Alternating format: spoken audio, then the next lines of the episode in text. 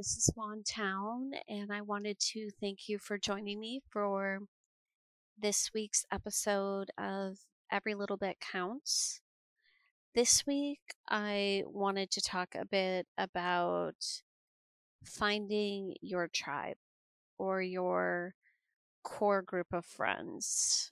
One being based on navigating these waters with uh, my children and guiding them through high school experiences, junior high, elementary, when you know, friendships can be challenging and acceptance and being liked is so desirable. And certain aspects of navigating through that and experiencing and finding a new core group for myself later on in life. Something I didn't necessarily foresee, but it's developed and it's become such a beautiful thing that I wanted to share a bit of my experience and talk about why that's so important, especially during these times with with kids and such. And I think with ourselves as adults, I tend to think that there's so much interest sometimes in I want to be liked or I want to be a part of this group and accepted. And I think we need to peel back a little bit and consider what's truly important at the end of the day and learning to become aware that we don't need to be accepted by everyone. We don't need to be liked by everyone. And sitting in a space where we're okay with that. That's a very challenging thing to do because being like being accepted seems so important. But I think in the grand scale of things, when you scale it back and you find that fundamental core group or your tribe, you begin to realize how being with like minded individuals, being with supportive, kind, caring, compassionate, understanding people where you get to be your authentic self, where you get to show and display and be vulnerable with those individuals. And at the end of the day, they're still there for you. They still support you. They still accept you just as you are versus trying to be something that maybe you're not. Maybe it's a portion of you, but there's so much more that you cannot share because you're concerned of whether or not those people will still choose to want to be in your life. And when you do find that core group of individuals or that tribe, how much more magical, rewarding, fulfilling that experience can be versus a relationship where it's not always accepted, not necessarily understood. It more it may be more of a taking versus a giving kind of relationship or a a one-way street essentially. Being in that space, being accepted understanding how that dynamic works for you and really assessing what that looks like. I have done, I've talked about manifestations in the past. One of the manifestations lists that I've created was taking the time to consider what type of people I want to be a part of and what type of people I want included in my life. So, again, going back to what does a ma- manifestation list entail? Writing it as it already exists and only positive statements. So, an example would be I love that my friends accept me for who I truly am. I love that my friends see me for the person that I am. I'm so glad that my friends are compassionate, caring, understanding, accepting. Like finding the words or the attributes of what you want in your life. I like that my friends enjoy these activities where you can do things together that you enjoy. Maybe not all of them, but some of them. And then using that to kind of like, hmm, as I'm going through life, is that the kind of person that's in my life now? And being okay with letting go of the ones where you're realizing it doesn't really fit or it's a partial relationship or you know, this is someone I consider an acquaintance versus a close friend. And I think it all goes back to also the awareness factor. Sometimes we go through life in all different capacities, just kind of going through the motions. Our lives are so busy, there's so much going on that we don't take the time to make a plan or be aware of what we truly want for ourselves.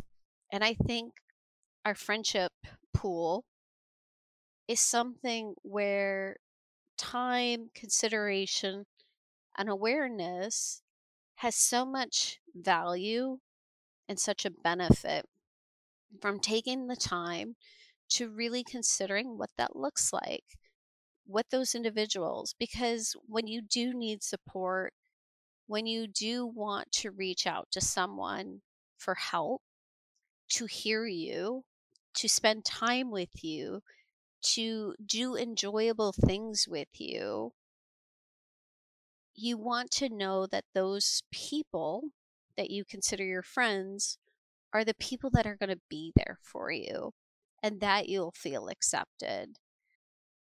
I have found a new group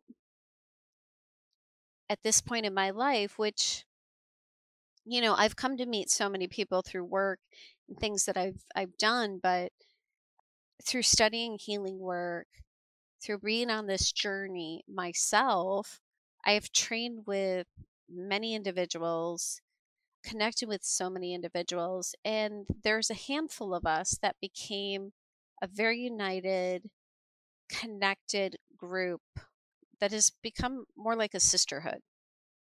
They're all over the world, which is a wonderful aspect in we get to talk about culture and you know, some exciting things that are going on in our world that some of the others may not experience or educating each other on different cultural things.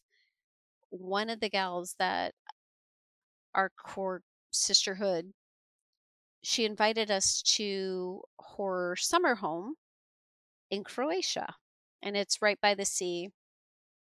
Such a great opportunity, such a beautiful gift to allow us to share her space with her, coming from all different parts of the world. Me from America, the US, Canada, the Netherlands. We have another friend in England. This individual's from Slovenia, their summer homes in Croatia. But having the opportunity to have that experience, her showing us around, showing us the culture, showing us the beauty. And in that moment, there was so much magic unfolding. And again, it ties to awareness. With the healing aspect, we open ourselves to messages, to gifts, to things being abundance coming our way, of joy and experiences that may not have happened or had we not allowed ourselves to be aware of these things, we may have just overlooked the whole experience. But bringing us together as a group and being like minded, being supportive, being there for each other, when we connected and brought that together, there was so much more of that and so much more magic in that than I could have envisioned with people that I didn't feel that connection with or feel that supported by.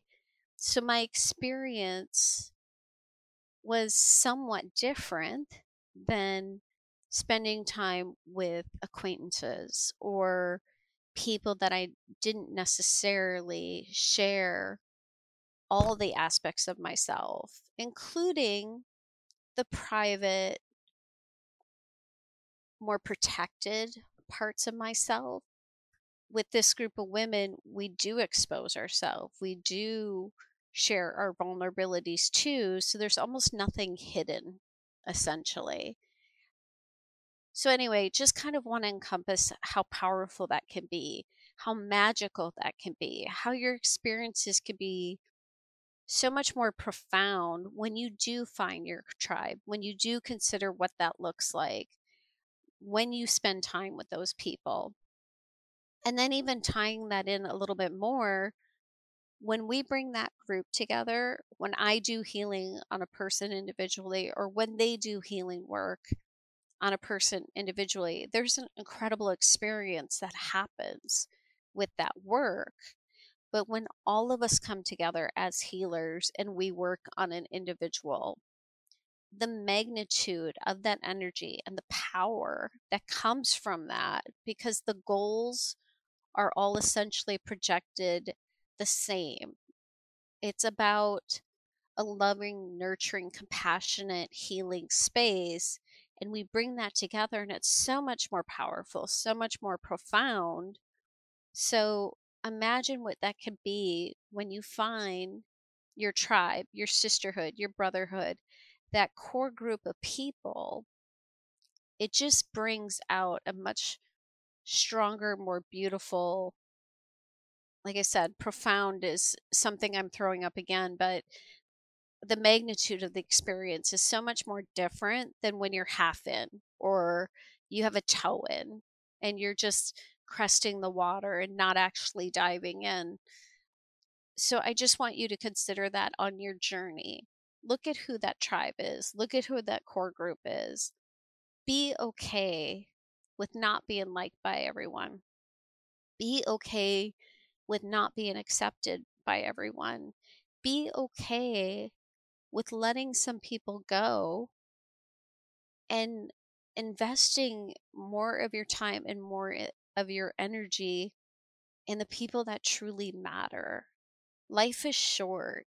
It should be a beautiful experience, not one where it's wavering. And I think it also needs to be an experience where we put the time, invest the thought, invest some energy into considering what that looks like for you.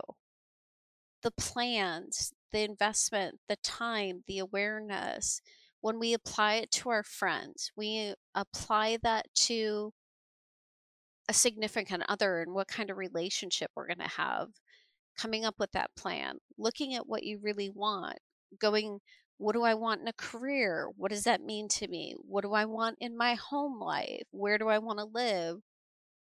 There's so much of our lives that we're sitting there going in the moment, just time is flying by because we're so inundated with social media, activities, work.